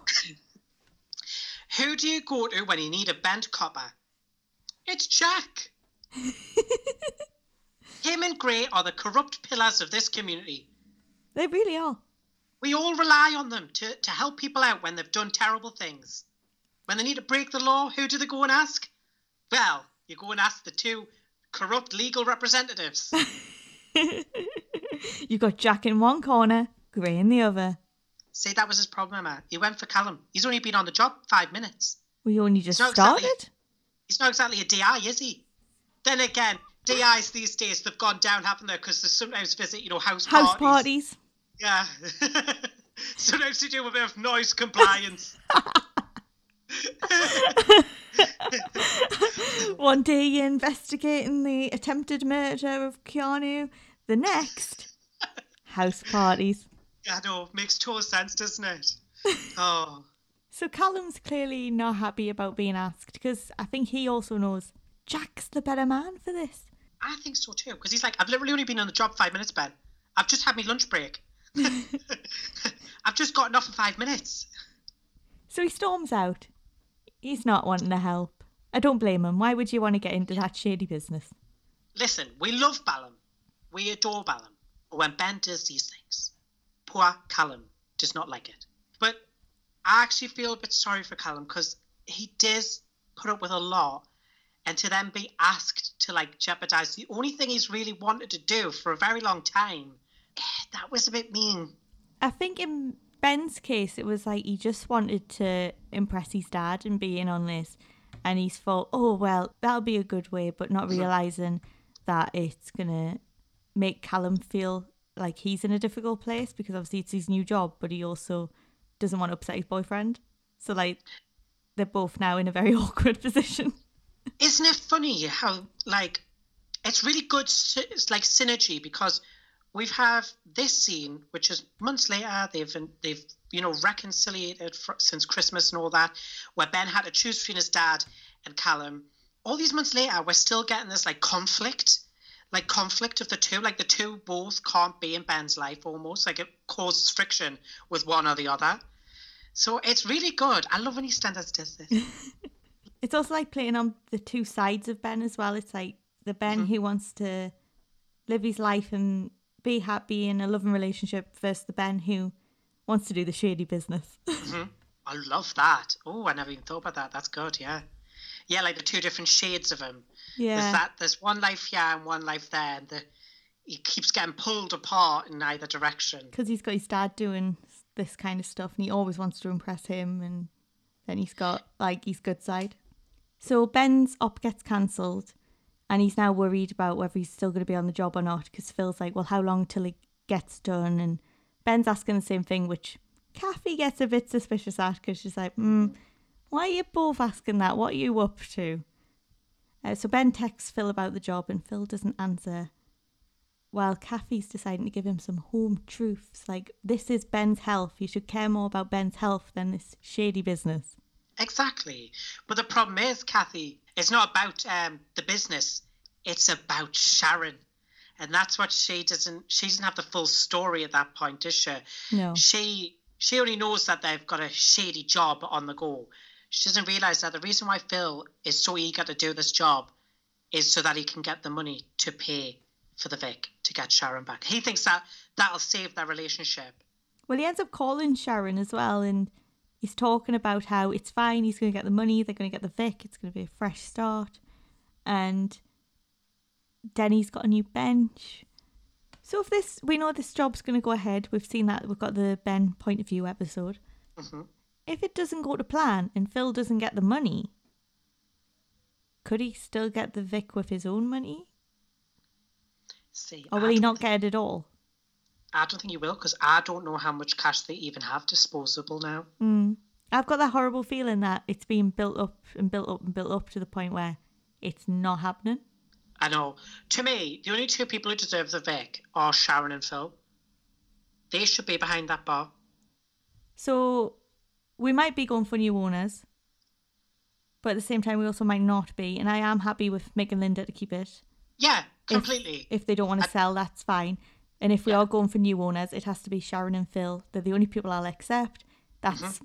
like when I was growing up, they were the people that were behind the bar. Peggy, Yeah, it's- it's so Sharon. nostalgic. Yeah, like you know. So I'm not bothered if the the Carters do stay. My worry is if they are definitely going, and then Mm. Sharon and Phil don't get the money, who's gonna get it? I need people who are going to be worthy of that. that yeah, pub. But Phil is determined, isn't he? He's telling Sharon, listen, Sharon, you're going to come back. I miss you, but you're going to come back and I'm going to have the Vic for you.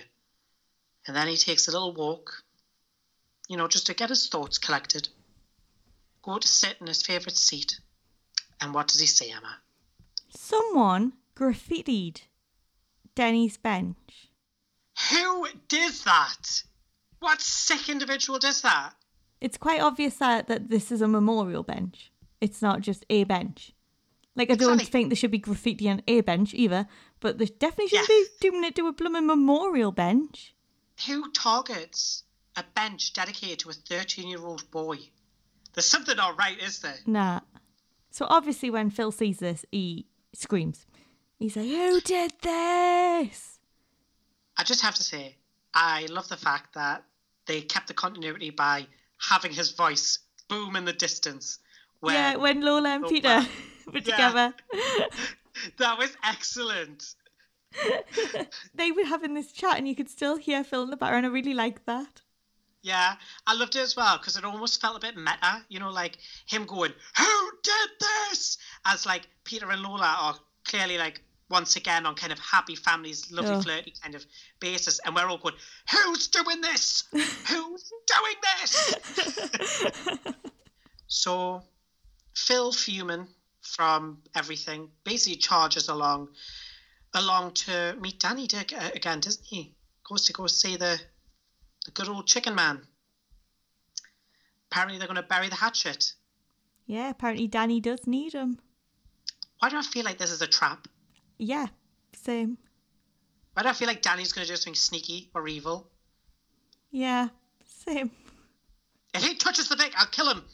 I'm done. if he gets the Vic, we will leave the country. we stand by that statement and we will not apologise for it. We will leave well, the country. we'll have to wait until flights are allowed, but you know. Of course, yeah, we're not going to just break uh, break lockdown. We could always go to Durham. true, true. or Barnard Castle. Then again, I only do that when I need to check my eyesight.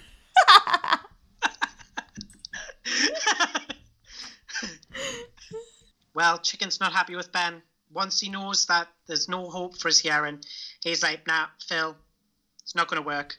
Phil's also in agreement because, like, basically he knows that that warehouse is apparently going to be really dark. they need the hearing, but surely you would need like your eyes. But okay. Anyway, carry on. I don't know why I can't just take a, a torch, but or a lantern. Or oh, good gas another lantern. classic lantern.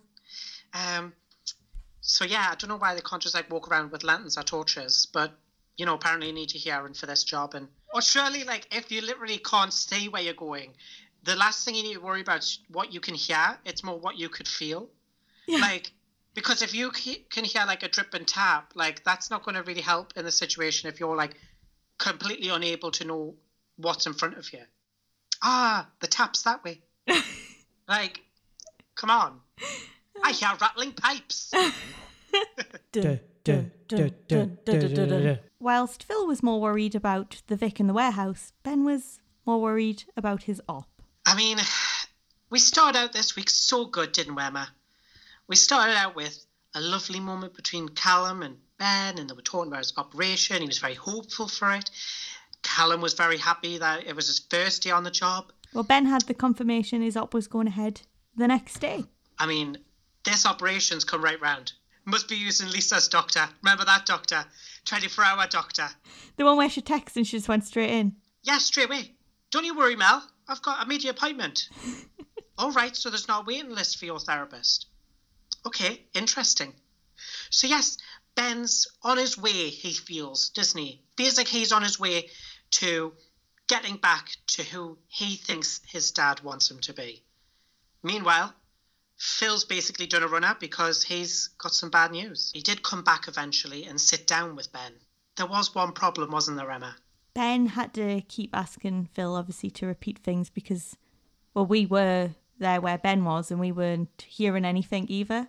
Mm-hmm. So we were getting certain words. So that that's obviously what Ben was picking up. So there was bits he could get and he could answer him. Mm-hmm. Ben was putting on the front again where he was pretending he could hear him fully.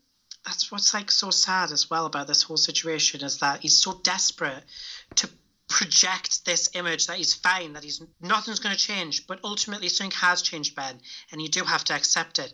He worries that not being able to hear is going to affect his relationship with his dad because he thinks it looks makes him look weak. And in that moment where you could see Phil was kind of he wasn't getting annoyed, but he wasn't enjoying telling his story as much that's definitely going to solidify in Ben's head those feelings. Well, Ben even said he doesn't think Phil's going to accept him being deaf. And when he told him about the op, and Phil asked, Does that mean you'll be able to hear again? Yeah, Uh, and it's like you'll be back to normal kind of thing. Ben just said yes because he was scared of what his dad might think. Um, would he be able to do any jobs for him anymore? How will he react to it? And he was saying when he was talking to Callum later on, like Phil was as Phil Mitchell as he could be in that scenario. Yeah, it is sad. It, it it's like it's this is the one thing that troubles Ben the most, the approval of his dad, and like it's never changed throughout his entire life. And so it's nice to see these moments that he's struggling with deafness. It's it's also like a struggle, not only just being unable to hear, but trying to come to terms with the fact that he no longer can hear, and that's going to change people's opinions of him, like his dad. There's this like duality of struggles here, and I love it. And so, despite this, Ben is dead set on being part of the criminal underworld, the the shady business, isn't he? So while they were having this chat and they were looking at their blueprint hmm and their plan, Yeah. Ben starts sweating a lot. And Phil's a bit worried, like, why are you sweating so much? And he's like, oh, it's just hot in here. And Lola comes in after Ben starts sweating and says that, surprise, surprise, Lexi has a temperature. According to Lola, Lexi has a temperature oh, or cold nearly every week now. I, I had these two different thoughts. One that immediately came to mind was, hello, we're in lockdown because of coronavirus. So I was like, Lexi's got a temperature. Is she going to spread the plague? Like, that immediately gave me sweats. So I was a bit like, oh, stay away from Ben. but then the other thought was a bit like, why is she always ill? Like, she's always ill. Well, I've just been watching The Act on Amazon Prime, and it reminded me of that when the woman pretends her daughter's always ill, and her daughter starts like her daughter believes that she has everything that her mum's been telling her she has. And shout out to Katie Phipps who said the same thing. She put on our tweet that it could be a Munchausen's by proxy storyline. That would be a good storyline. I agree with her. Wouldn't it? I would die for that storyline. That would be such an interesting story. No one's done that yet, I don't think, on any soaps. Not to my memory. I know. I think that'd be really good because if I you think think about it, fun. she always says she's ill. I know, and like I know we've always joked about it, being like, oh, whatever, lol. What if actually she has Munchausen's by proxy and is like making Lexi ill or just pretending that Lexi's ill? That'd be a really good one to tackle. Wouldn't it? Oh, I like that. If you're listening, EastEnders, do that storyline. But Lola does it so often now. Sometimes I'm like, well, it's Lexi actually ill. It's like the the boy who Yeah. who cried wolf. yeah, yeah. One day she'll be riddled with corona and none of will believe her. Then when Lola told him, she was like, "You need to take your temperature. Lexi has a temperature." And I'm like, "Have you took it though? Have you took yours, Lola? Because it doesn't sound like you've had yours done." Exactly. Get two meters back. Get two meters back. Put a mask on your face, and stop breathing my air. no, you're right though. I feel like she's very like demanding. Weirdly, Lola's took like this personality twist. Like she's gone from kind of like just kind of chilling and going along with the flow to suddenly being like this authoritarian figure. She's demanding everything from everyone. I, I don't know what's happened to Lola. So Ben decides he's going to treat Callum to lunch. Isn't that right? They're going to have lunch together. They're going to have some sorry sandwiches for something he hasn't yet done. But is on his way to doing. Don't you worry. Stuff it like apologising in advance. I mean, I do that all the time. It just saves time, doesn't it? So we then get a little bit of gossip from Callum about about his first day on the job. He loves it. He's having a great great old time. I mean, getting on with loads of friends. I'm living for it. I love that he's getting all this positivity. But then Ben wants some more gossip, doesn't he? So they toddle off to the hospital. Toddle off to the hospital, and he's like, "Word is, apparently, word is the police are onto something." I loved every single line that came out of Ben's mouth when he's trying to be subtle about asking Callum for info. But quite obviously asking Callum for information. Oh yeah, like literally no subtlety to it. Have you heard anything about uh, a warehouse that may or may not be used by the man who goes chicken all the time, and uh, and you, your people might be reading in it, reading it, maybe, maybe. like, come on, Ben, be a little bit more subtle than that. So this causes a huge argument, doesn't it? And Callum storms out. And rightly so, like no one wants to be used by their, their significant other. I just feel so bad for Callum and Ben in this situation because Ben's only doing this to impress his dad, to like get some sort. But he's already gotten it. It's us so sad about it. Like Phil does love Ben, he just doesn't always show it the right way. So Callum basically storms out, leaving Ben just like sat there doing the usual Callum like before he before he runs off. You know, we all we're all used to it now. But don't worry, because guess who's coming through them doors? Guess who's gonna save the day? Only Mother Kathy. She's a bit concerned because Ben is definitely burning up and has a temperature. But he's like, no, they're, they're focusing on my ears. Doesn't matter, I've got a temperature. It's hay fever, it's hay fever. When he was talking to Kathy, he was saying he was a bit worried that what happens if the op doesn't work? And he sees Frankie arguing with the doctor. I think Ben liked the way Frankie had to go at this doctor because he always does the same thing. So it's like he kind Yeah, of. it's always that kind of like sassiness, isn't it? I think he found I someone what, I like. don't know why I was voguing there. Vogue. I just started voguing over Skype.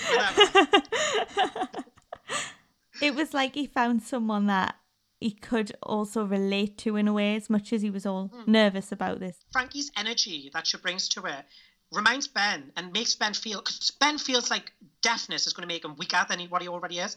But Frankie, she is not weak. She is in no way weak. She exudes confidence and is fiery and sparky.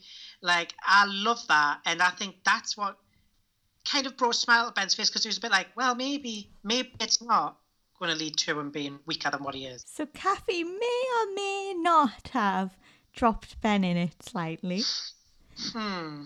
and have brought up that he has a temperature, which he was not happy about. Hmm. So the doctor obviously comes in, does his checks. And rightfully so, though, they couldn't do any sort of op if he was not feeling well. As much Like, as he can't. wants it done, it wouldn't be right. And I've got hay fever. It's just hay fever. The doctor's like, oh, I'm just going to do some checks anyway. It's just routine. Got to do them. Kathy's like, he's never had hay fever in his life. Ben, this moment was just perfection. Killed me. How would you know you were dead for most of it? Oh my Brilliant. god! Like I love it. He's got a point. the, he has got a point, and that's the best bit about the fact that Kathy got brought back from the dead because you get all these jokes. You get all of these. No one ever forgets that Kathy faked her death. Like everyone reminds her whenever she talks about, you know, being there or you know, like parenting and things. It's always like brought up, isn't it? Well, what were you doing? You were dead. Like. I love It's like it. that one where Lauren said, Who would pretend to be dying or Yeah. dead? And it just panned to Kathy, like, uh. I would love to have been the doctor in that situation, just like, What? Sorry, what? That hospital, what with Jean being poisoned, Jean being poisoned by a Aki family, this family's been pretending to be dead. Like, they must, they must think, what's going on in Albert Square?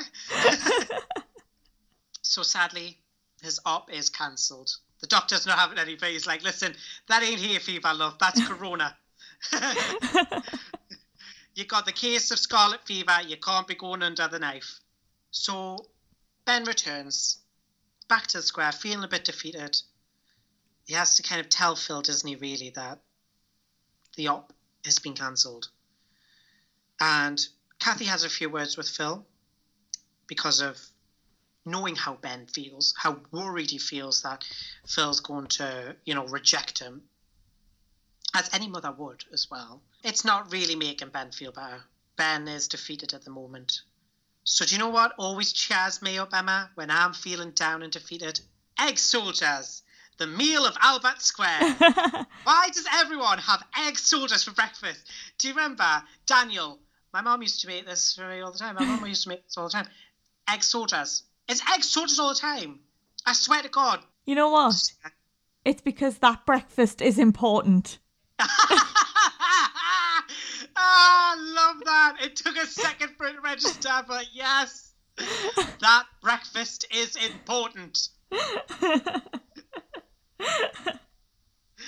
So after breakfast, Callum goes to the Minute Mart and he sees Frankie, who Ben saw yesterday at the hospital.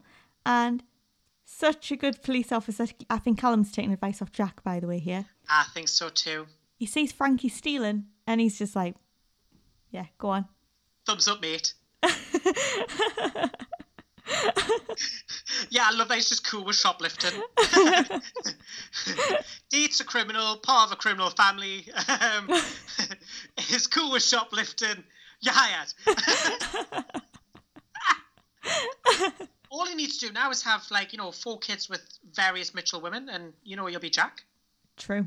So Frankie signs to him nosy idiot, which I loved. which I think he quite enjoyed. And I, Yeah. they had a little laugh and he let her steal. Yeah, of course. He had a little idea. Hmm? He's going to chat to Frankie and see if she can help Ben. I think a bit like Ben, Callum sees a bit of Ben in Frankie, Yeah. like her attitude, and so I think that's why he chose her above everyone else. Because you know, of course, there's loads of different places he could have went for advice and to try and convince Ben to to take up signing, but he chose Frankie because she had that kind of like fire, that kind of snappy Yeah. sassiness that Ben has. I think that's what he quite Uh, liked when he saw her at the Minute Mart as well. Because he saw her, like, she was just so casual about what she was doing. Yeah. I loved when he said, um, when he mentions his, that he's got a boyfriend who's deaf. Um, that Callum's obviously learning the signing, but Ben's not. Ben's just choosing to learn, you know, his signing off Mr. Tumble. And he says that, and, and she says, Oh, maybe I know him. I love that. it's the way Callum was like, oh, I, I don't think you will. Oh, And he's only just become recently deaf. and she's like, it's a small world, but it's not that small. I loved her energy as soon as she said that. I was like, right, I'm on the Frankie boat now. I'm on the Frankie boat. Same. I'm I'm here for the duration. I'm here for the duration, guys. We're going to sail this into the horizon. and so, as you do, um, when you meet a shoplifter, you invite them round to your house for tea. You do? I often do. yeah, me too. Let them take a souvenir home. Yeah, yeah, of course. No one leaves my house empty-handed.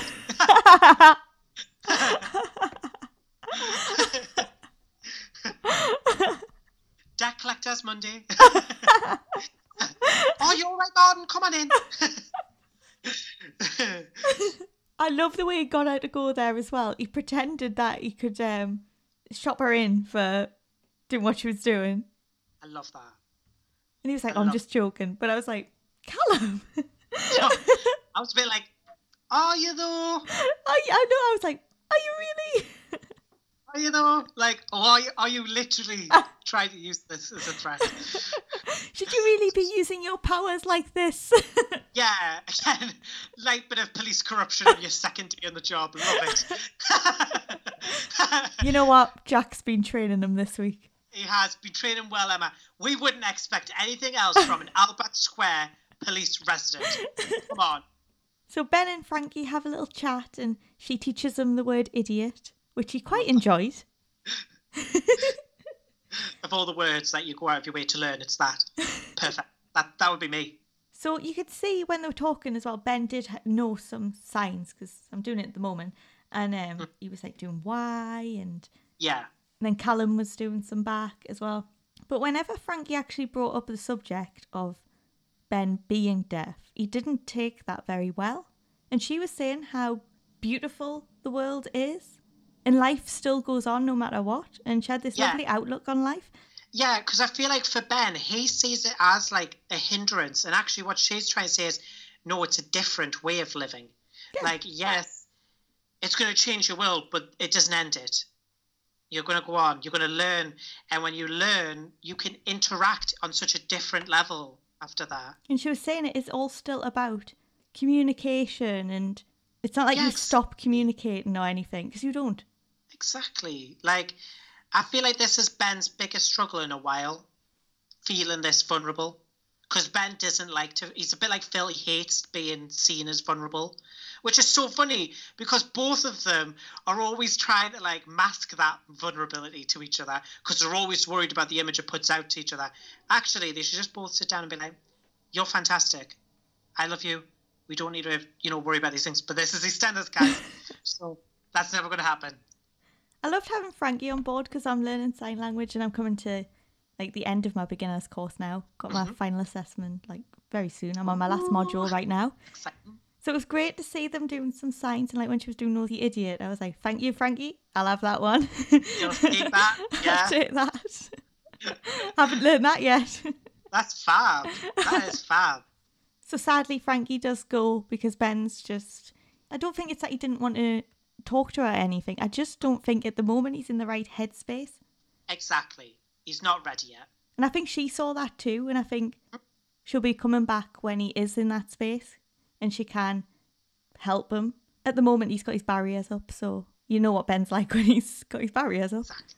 We all know. So I look forward to seeing Frankie again. Dun, dun, dun. So, whilst everyone else seems to be having a, a bad time of it of late, Ben's struggling with his hearing loss and can't really get that operation anymore. Jean's been poisoned. Like, everyone on the square's having a bit of misery. Keegan is still struggling with the story of his injustice, of, of the prejudice he's faced, and, and of the discrimination he's facing. And on top of that, because of that, the business is suffering. It's just so sad, isn't it, Emma, that it's like being ruined by this horrible DI. Who attends house parties? Yes, I still want to know why, right? This has got to go in the Wolfhead Unsolved Mysteries. Because what DI, and yes, he was confirmed to still be a DI, because I know we speculated a while back saying, well, has he been made like, you know, a uniformed officer or something? Has he, has he been knocked down a peg since the whole Keanu field thing? Jack confirmed it this week. He is still Yes. a DI. He's a DI. So why was he there?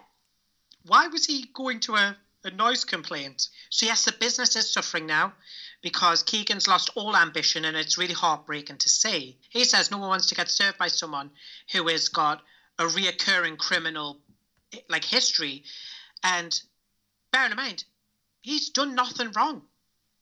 This is an innocent man who has basically been accused of crimes that he's never committed.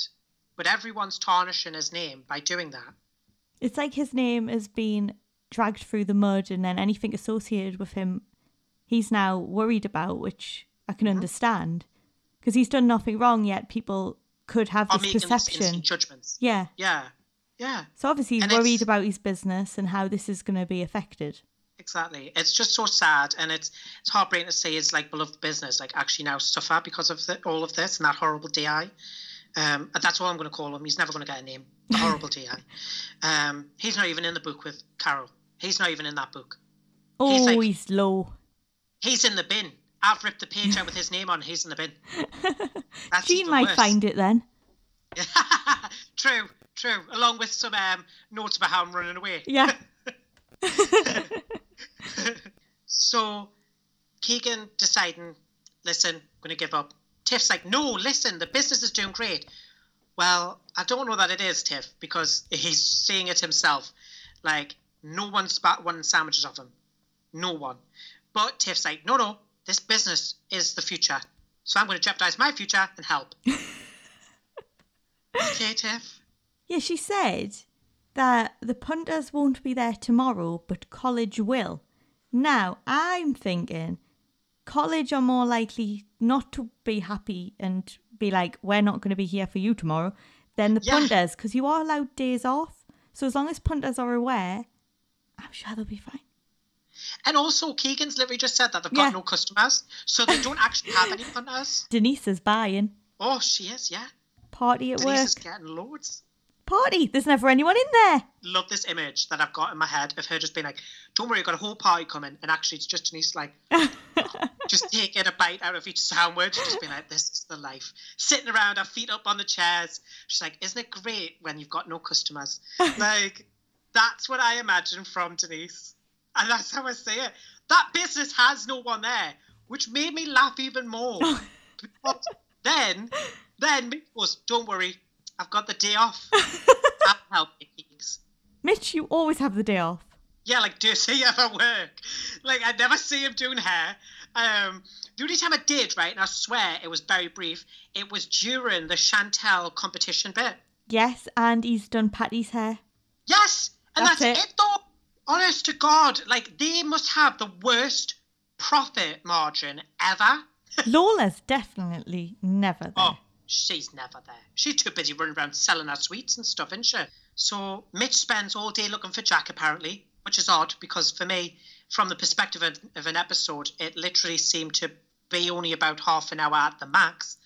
Like, it was still the exact same daytime that it was in the morning when he finally met Jack, and Jack was like, I've had a long day, so I'm guessing he's finished around six, but it's still light out, Emma. I'm getting confused on the time. No sense of time. Oh my god, what has happened with time in EastEnders? Has Corona killed it? I have no idea. Oh, Mitch finally does find Jack. Jack says he has had a long day. I wouldn't take his word for it because it's still bright outside. So just just bear with us. Long day, but may have only been half an hour. And Jack is sort of like, well, there's nothing I can really do. Red tape and all. Can't really do anything. Ah, poor Mitch. But don't worry, because Karen's got a plan. Gonna use her feminine wiles. I'm only joking. She's gonna she convinces Mitch that the only way forward is to get someone else to use her feminine wiles. And that's Denise. So Mitch goes into work. Denise is in work, clearing Sandwiches are up. there. No one else is. She's clearing up, but there's no one in. Obviously, no Lola. No, Lola. no. Cherie's on holiday. yeah, she's, Mitch is she's off. So I don't know what she's clearing up because clearly no Must one's be been at work today. Must be a slow year for them. But Mitch goes and talks to Denise and he asks Denise if she could maybe talk to Jack. She says she'll talk to him, but she can't promise anything.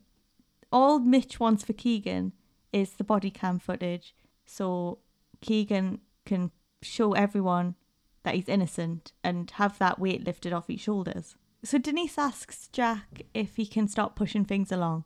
Mm-hmm. And Jack says that things are changing, and Denise is like, not fast enough. That is so important. That is such a poignant statement. Yes, we've made enormous progress in society, but there's still much more to do, and we can't afford to be lazy or like let things just kind of toddle on at a slow pace. And she also makes this other, like it was like bam, bam, bam with Denise's like lines as well, wasn't it? She was throwing these lines out that were really, really important and symbolic. Like, um, it's different for Denise, Mitch, and Keegan. That is so true. Jack can't understand it because he's never come across the hmm. same situations that they have. Their life experiences will undoubtedly be different to Jack's. And Jack, it must have touched something in Jack because Yeah, I feel like it did, and I feel like it should have. I think it did. It triggered that moment where like, I kind of finally understand. Like we've seen him struggle to not understand Yeah. Keegan's perspective on this, and I feel like this was that moment where he started to turn that corner and start to see where Keegan's coming from. So he goes and helps, doesn't he, Emma? He's been doing a bit of digging, not manually, is- you know. Yeah, he's not. He's not doing a bit of ground force. Stand out in the back garden. Jack's garden rescue. He's actually found there's been more witness statements, and someone filmed it. So Jack got the USB. So Keegan ends up watching the footage because Jack lets him. He also lets Tiff, and Keegan's cleared because, as we know, he didn't do anything. yeah, exactly. So Jack tells him you can't show anyone this because no one outside of work knows that he's got it and his job would be on the line. So Keegan shares it on the internet. I mean, I do understand his perspective. Hmm. For Keegan, for Keegan, he basically says, like, well, I'm just basically in the same position. I already knew I was innocent. I already knew I was innocent, Yeah, so like- why would I need. It's not new information to Keegan. Like Keegan knows Yeah. he's innocent. Yeah, so he needs everyone else to know he's innocent for this to actually make him feel better, Jack. And for him, And- this is still not happening fast enough. Because Exactly. it's just like, well, yeah, I know I am, but no one else does. And if I don't tell everyone, I don't put this out there, no one's going to know for how many months that I'm still going to be in the same position as I am now and still have this weight on my shoulders. Yeah. And so, even though it's a little bit impulsive and it potentially could get Jack in trouble, Yeah. Keegan posts the video. So Keegan's getting a lot of online interest through this, lots of lovely comments, lots of people in support and showing support. And Iqra drops by to congratulate him. However, Keegan didn't tell Tiff about this, so this is news to her when Iqra brings it up. Mm. You know that business degree Vickras? Did they not teach us subtlety? Secrecy? I guess not. So Keegan has to explain himself to his wife, who's basically been lying to, and Tiff doesn't doesn't take it well, does she? No, and neither does Jack. Hmm. I mean, probably justifiable there when Jack's literally like, if you post this, I'll get in serious trouble. okay, upload. Share. yeah. Look, Tiff, it's already got 500 likes. I mean, it is nice for Keegan because he's spent all this time basically being called a liar, being made to feel like he's no one believes him, no one likes him, no one agrees with him. Then he suddenly gets all of this like validation from like hundreds and hundreds of strangers and people on the square. Like, come on, who wouldn't feel good and excited about that?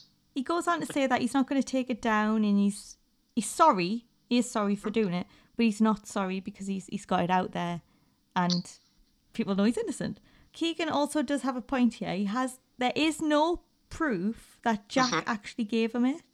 That is true as well. Because if you think about it, if someone did have that as evidence, could they not have also shared it with Keegan? They don't know that he doesn't have Keegan's number. I'm just going to say this. How could the police prosecute them for committing any sort of crime when it's proven in that piece of evidence that the police have committed a crime? So Tiff was quite angry with Keegan, and so was Jack, as we know. And what I noticed was that when they were talking, if they're normally talking and they close the door, suddenly you can't hear a thing. Can you? Never hear Yeah. a thing when you close that door. However, Keegan literally whispered to Tiff.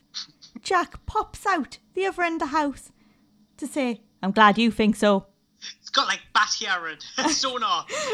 Thanks. I love when he did that. I'm glad you. He'll be all right. I'm glad you think so. A panto villain. Do you remember when Louise was keep screaming into the night? No one heard a thing.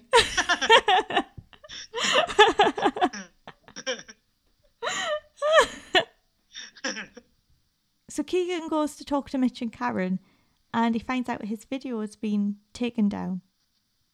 So when he gets home, Jack's job's safe, but he thinks Jack is the reason that the video has been taken down because obviously they've had that little argument earlier in the day about how his job's at ah, Yeah. risk.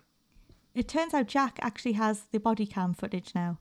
So Jack now has all the evidence that Keegan needs to prove his innocence.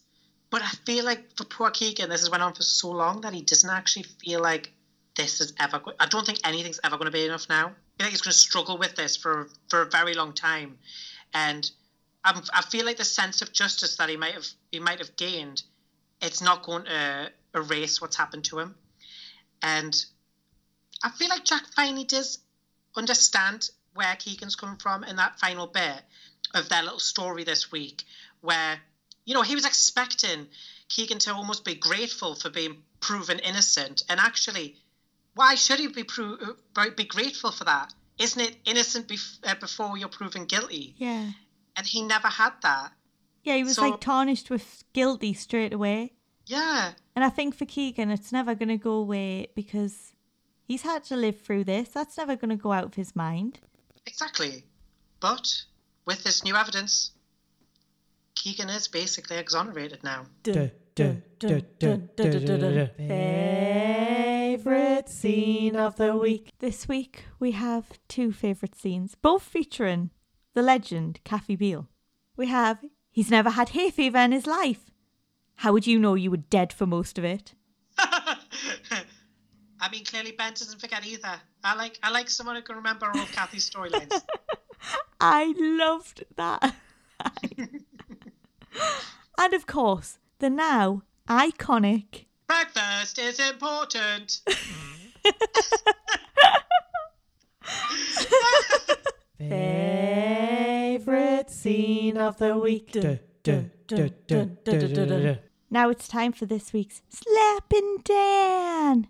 And again, it's gone the same man for the same reason that it was a few weeks ago. Danny for saying hello chicken. Duh, Now it's time for this week's hero of the week, and it's a joint one this week. So we couldn't decide between two people. Couldn't. So we're going to give it to Callum and Frankie for helping Ben. Come on.